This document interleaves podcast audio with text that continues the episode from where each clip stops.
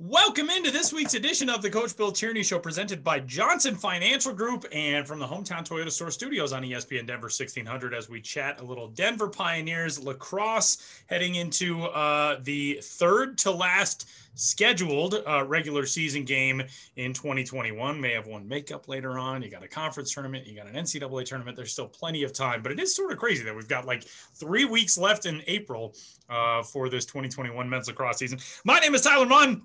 Joined by the head coach of the Pioneers, Bill Tierney, as Denver comes off of a home win over the Marquette Golden Eagles, 16 to 6 last time out. Coach, uh, a couple days into this week and getting set for a, a, team you haven't seen yet in Villanova, but um, take me through, you know, kind of the biggest takeaways from uh, that 16 6 win on Saturday over Marquette. Well, you know, it was a challenge, and we knew it was going to be. Uh, you know, Marquette plays a, a, very different defensive style. They're, they're tough kids, and they uh, it was a challenge, uh, despite despite you know uh, being pretty dominant in the face-off place, uh, you know, and having our opportunities. I thought they um, they did a really good job. I thought that you know their goalie made a lot of saves. Uh, I thought we early in the game weren't very um, polished. And uh, but you know, again, uh, you're going to play these tough teams. Uh, I thought, you know, Jack Thompson played really well on the goal, especially when we needed him to and then and the defense played well. So um, you know, if you're going to be a if you're going to be a championship team, it can't just be your your offense scoring 19 goals. It can't be just your defense holding somebody to four or five goals.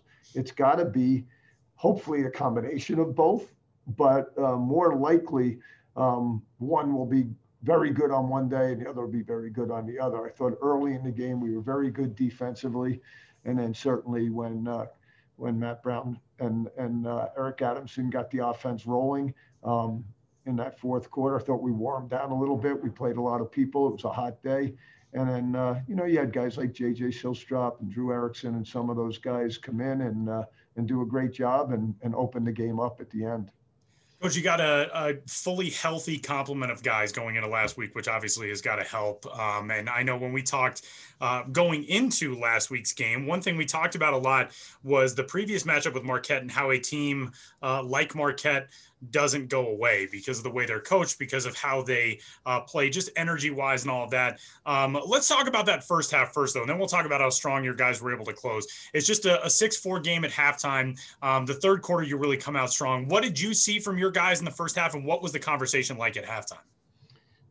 Well, you know, the conversation early in the game was one of we're not playing Denver lacrosse. We, I thought we took some shots that were um, you know, look, all our guys want to help our team. You know, there's the, there's nobody out there that's saying, well, I'm going to score a goal and I don't care about the team. They all want to help the team, and and Matt has inst- instilled that in, in, in them, you know, from day one.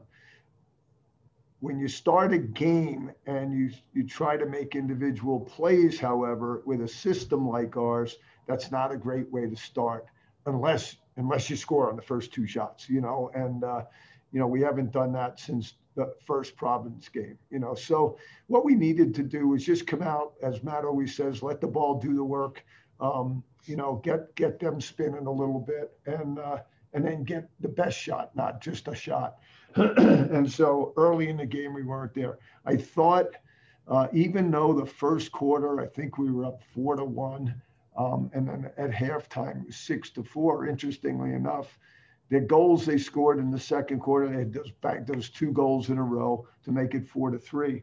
I thought we we started to show signs of life offensively in that quarter, even though we only scored two in that quarter and four in the first. I, I thought it was just much better ball, ball movement. Well, I was comforted with the fact that we were playing good, solid defense in that first half. We, Jack was playing well in the goal. We were winning faceoff. So the conversation at halftime was more of let's continue what we're doing now and and the ball will start falling. And their goalie played great. So um, you know so uh, we're going to see more of that this week. We can't get frustrated when their goalie makes saves and uh, you just got to keep banging away. Um, so halftime was fine. It was just more of uh, you know our normal you know this is what this you know matt always comes up with okay, now I've seen them for a half. This is what they're doing differently. This is what we're going to do differently. Uh, defensively, we felt comfortable in, in what we were doing. So we needed to just clean a few things up, and uh, we needed Jack to keep playing the way he was. One of the things that uh, we talked about post game on Saturday, and um, a, a, guy who has been kind of the heart and soul of this program for his time in Denver, he scores your final goal of the first half, and that's Ethan Walker's 23rd of the season. And with that, uh, becomes the all-time points leader in program history. And uh, you know, I was saying after the broadcast, I think most people would probably look at it and think, well, you know, Wes Berg was here for four years. This is technically Ethan's fifth season. He's probably played more games. I think he's played about a dozen fewer games uh, than Wes Berg over the course of his career. What does it mean to you to see? You know, we don't talk a ton about individual accolades and all of that, but for Ethan, what he's done as a distributor and what he's done as a scorer, and doing all of it with uh, defenses keying on him for the last four plus years to kind of put his career uh, into some perspective where he is right now. What does it mean to you guys as a staff? Well, first, the, the, the, the comparison between Wes Berg and Ethan Walker, in my estimation, comes really simply with they always played big in big games. You know, there, there were times you felt like when you were winning, you know, you knew you were going to win by a lot, that Bergie and, and even Ethan at times, not quite as much, but Ethan at times would be um, not disinterested. Neither one was ever disinterested, but more likely to be um, uh, more anxious to help the others, more anxious to get us a hockey assist, more anxious to find the open guy. And, and so that's, you know, that's the, the, you know, the comparison that I would make between those two as athletes as players, they're totally different players, you know, righty, lefty. Uh, but Ethan Walker has been, um, you know, a superstar since the day he walked in the door. And I think that in his his junior year, the only thing that Ethan, you know, maybe made a mistake on is feeling like, you know, Connor Cannizzaro was gone and, and Wes Berg was gone and, and everybody was gone. And so he had to do a lot more than he really had to. But uh, he, you can always count on Ethan. He practices as hard as he plays in games. He uh, cares so much about his teammates. As I said on, uh, you know, on a couple of the interviews, this was more than Ethan Walker, um, the lacrosse player. Ethan Walker is one of the finest young men I've ever been around.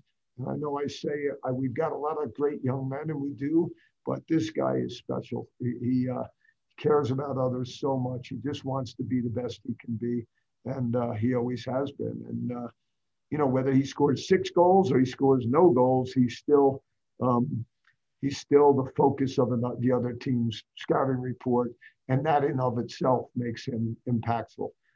For a person like him to get these kinds of records and and not not even think twice about him just tells you what kind of guy he is. And I'm just so proud, and I know Matt Brown's so proud to have had Ethan uh, here at DU for for five years now, but really four and a half.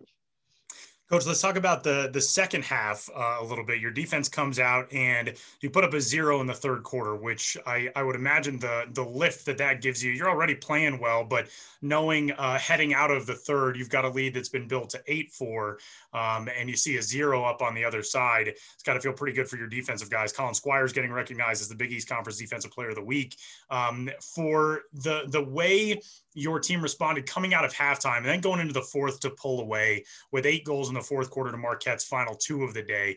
Um, that second half response from your guys, how pleasing was that for you?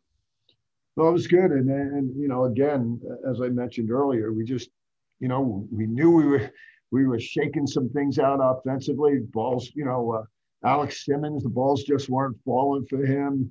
Ethan Jackson, you know, you got to give credit to Marquette. They, they did a really good job on their attack. It was going to be a midi day, and uh, and all of a sudden they started going. Uh, Lucas Kotler has a big goal. Um, you know, I said JJ makes a couple of great, you know, efforts, and uh, um, Jackson Morrow finds him on a great cut, and so all of a sudden we we looked different in that third quarter because of what Marquette was trying to accomplish, but uh, as you mentioned, the comfort level became greater, and I just felt confident that um, we were gonna we were gonna eventually get there, which which we did because it went went from eight four to 12-4 in a big hurry. And once you get to that kind of thing, and you're in the fourth quarter, you can kind of know that things are things are popping your way.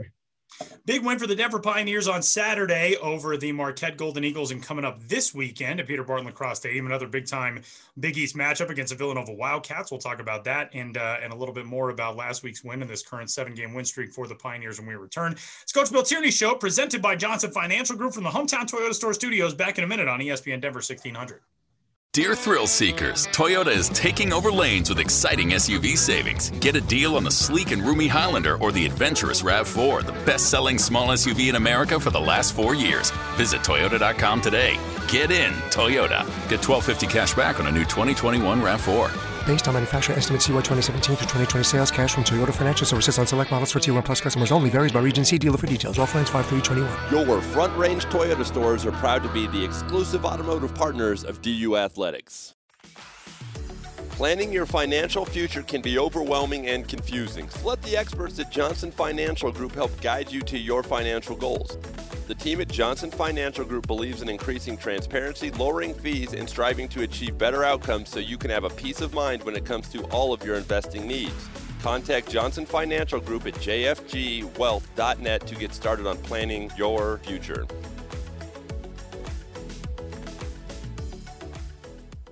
Back on ESPN Denver 1600, the Coach Bill Tierney Show from the Hometown Toyota Store Studios, presented by Johnson Financial Group. Tyler Maun, Pioneers head coach Bill Tierney, talking Denver lacrosse as the Pioneers head into this weekend's matchup with the Villanova Wildcats at Peter Barton Lacrosse Stadium. And uh, Coach, you uh, have a, a, team that you know I think uh, a lot of the headlines for this squad over the last several weeks would be, man, Denver's offense is really getting figured out. 16 goals this week, 19 goals the week prior, the 23 against Providence, 20 against St. John's. But defensively Tell me a little bit about John Gallant's evolution as a, a coach on this staff. I mean, a guy who was coaching high school not too long ago, um, the steps that his defense has taken week to week. Obviously, last year you get thrown into this mix as uh, a new guy running a staff, taking over from somebody who was so well loved and so well regarded in John Orson. And um, John Gallant comes in and, uh, you know, we're midway through a season. All of a sudden, season's done, and you kind of just have to sit around and wait and figure out what we do next uh, as a as a society and for you guys as a staff.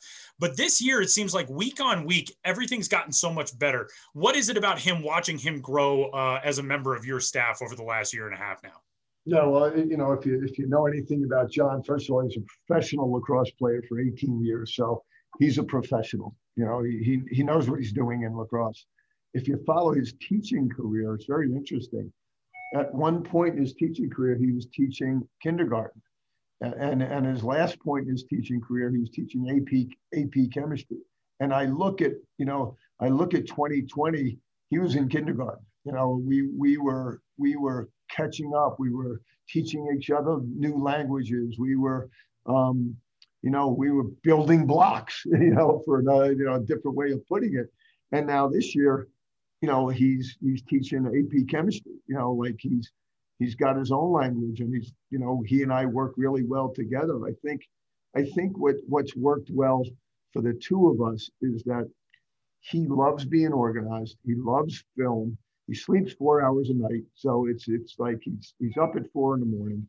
Um, he loves to to he takes pride in preparing me for what the other team is going to do. And then I kind of come in, and this has been not to jump off John because and go to me because it's important about John is this has been my life story. You know, whenever I've been around good people that take care of things for me, then I'm okay at at carrying them forth. And and so with his work, with his he's so um, he's so comfortable in his own skin. He's he's got no ego. When we practice during the week, a lot of the times he'll coach the scout team offense, or you know, because he's got everything in his head or everything written down about what they do from his film work. That it becomes easy for me then to say to our D guys, okay, Coach Gallant has this, this, this, and this down. He'll show them on film. He'll show them and he'll tell them, and then I'll throw in the little nuances of, of what, what we can do to help defend those things. And uh, I think we've been, uh, we, we've worked well together. Uh, you know, I love him as a guy and a family guy and all that other stuff that I think is important here. We have uh, this teacher, this teacher and teaching background together. And so it just so happens that um, you know, when, when John Orson left, I was uh, the official um, ball carrier for the team. You know, I stood in the middle of the field and, you know, watched Brownie, you know, coach the offense, watched Orson coach the defense, and I kind of picked up cones and picked up balls, and then at the end of the game, talked to you on the radio. You know, and uh, and that was about it. But now I feel like John Gallant has brought me back to coaching again, and, and it's it's so uplifting for me, and it's so comforting for me to know I got a guy that just cares so much about me, cares so much about the team, cares so much about us being successful. And he'd be embarrassed by this conversation, I'll be honest with you. That is that's a really cool uh, analogy, the the teaching analogy, and especially as you know a team continues to grow, to have a, a, guy like that who's growing along with them, and the success obviously has come with this defense over the last several weeks, uh, especially with how good they've looked. And this weekend you'll get another challenge coming in uh, at Barton, which is the Villanova Wildcats. This is a team you haven't seen yet this season because a scheduled trip to, to Villanova a few weeks ago um, postponed due to some COVID reasons on their side. Uh, when you now are going, you know know, in week 12, 13, whatever it is officially uh, of this season, seeing a conference opponent for the first time is pretty normal for an ordinary campaign. This year, it's not with the home and homes. But tell me about what you know about Villanova. They've obviously had uh, a few bumps in the road with some scheduling stuff and all of that. But uh, what does this Wildcats team look like? Well, we know everything about Villanova, which means we know nothing about Villanova because Villanova plays a really unique style. They're always on the move. The ball is always flying. They got some really good offensive players.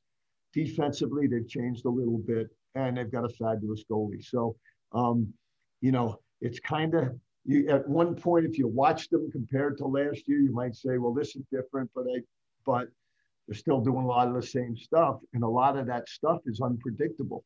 Whereas we felt that in some of our games that we've played uh, going back to John and his film and all that stuff, we've been fairly confident that we weren't confident that we could stop some of these other teams, but we've been fairly confident that we knew what they were going to try to do.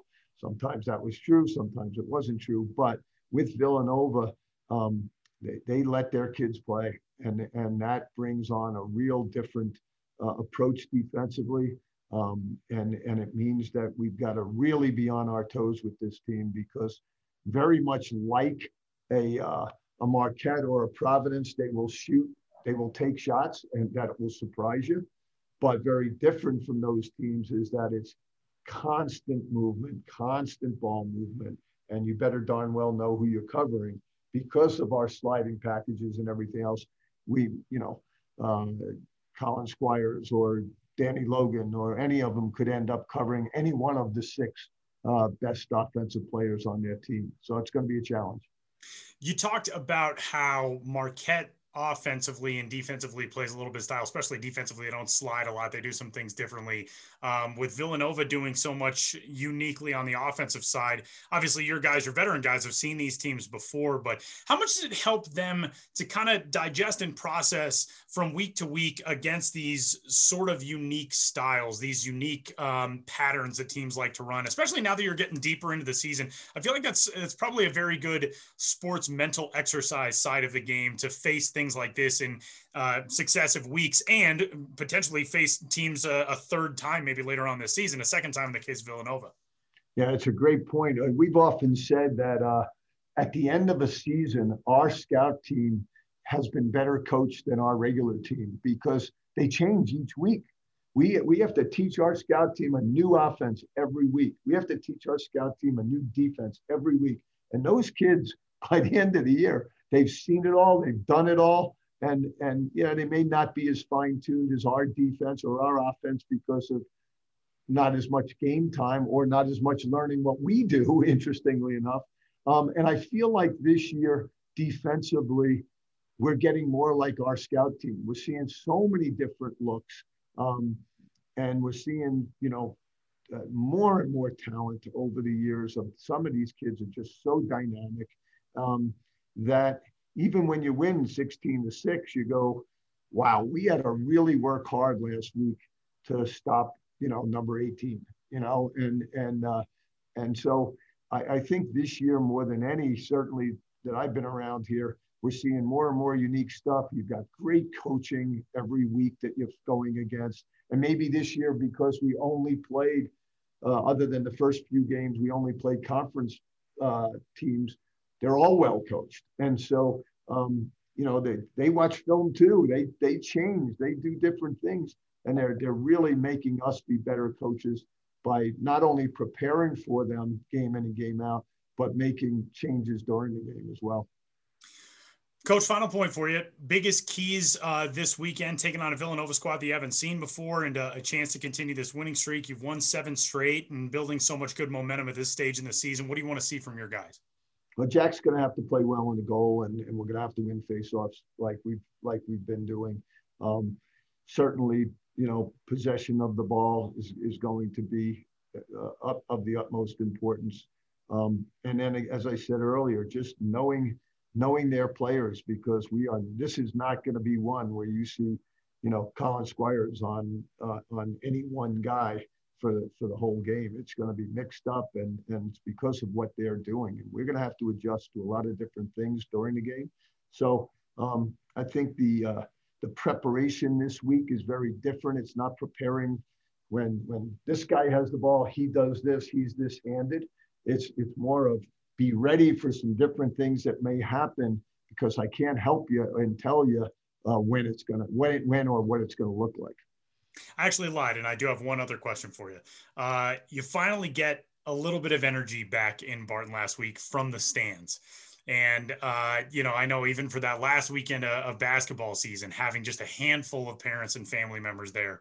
Um, same thing for some home games so far this season. But last week, you know, some some students uh, in the crowd. Uh, you know, we had the the new head men's basketball coach in attendance, and Jeff Wulbrun and Karlton Creech was there, vice chancellor for athletics and recreation, and it just felt more. You know, you had opposing fans as well. Marquette brought a, a decent contingent as far as the capacity allowed. What does it mean for your guys to have that? behind them and to be playing you know i heard a baseball player say yesterday that uh, playing without a crowd is like playing without music. It's just something that doesn't doesn't feel normal. To have that back what did that mean for you and for your team this week? Well uh, you know and it started in pregame you know our, our chancellor jeremy haefner walks out on the field and taps me on the shoulder. And you know when you when you when you feel like people like that care about you it means so much. And then you go to Karlton, and then you go to you know Lynn, and then you go to Brandon, and then you go to this whole group, uh, and then my staff, you know, of of, of just oh, everybody gets jacked up when you see people walking into the stands. And uh, you know, we were so jacked up, we even had the national anthem two minutes early this week, and that you know that was uh, that was something that we're really proud of.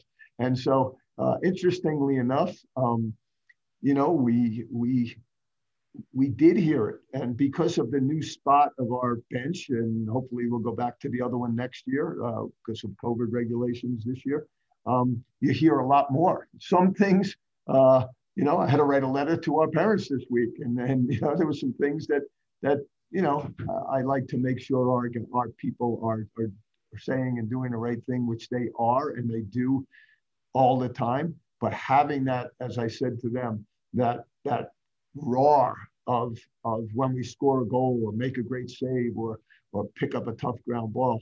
It just brings everything back. And it, you know, it was 80 degrees that day. It was, it was a hot day. And so uh, it's, it felt like lacrosse again. And, uh, and we all know lacrosse is uh, a spring sport that's played mostly in the winter it really did feel like a perfect day, and it was a fun one. And we got another one coming up on Saturday. Pioneers head coach Bill Tierney, Denver and Villanova coming up this weekend at Peter Barton Lacrosse Stadium for uh, another fun matchup. That one with a 12 o'clock face-off again, 11:30 Pioneer pregame on FM Sports Radio 104.3. The Fan Coach. We'll uh, see you out there this weekend. Thanks. Thanks, Tyler. Wrapping up this week's episode of the Coach Bill Tierney Show, presented by Johnson Financial Group from the Hometown Toyota Store Studios. Talk to you on Saturday at 11:30 on the Fan for Denver and Villanova.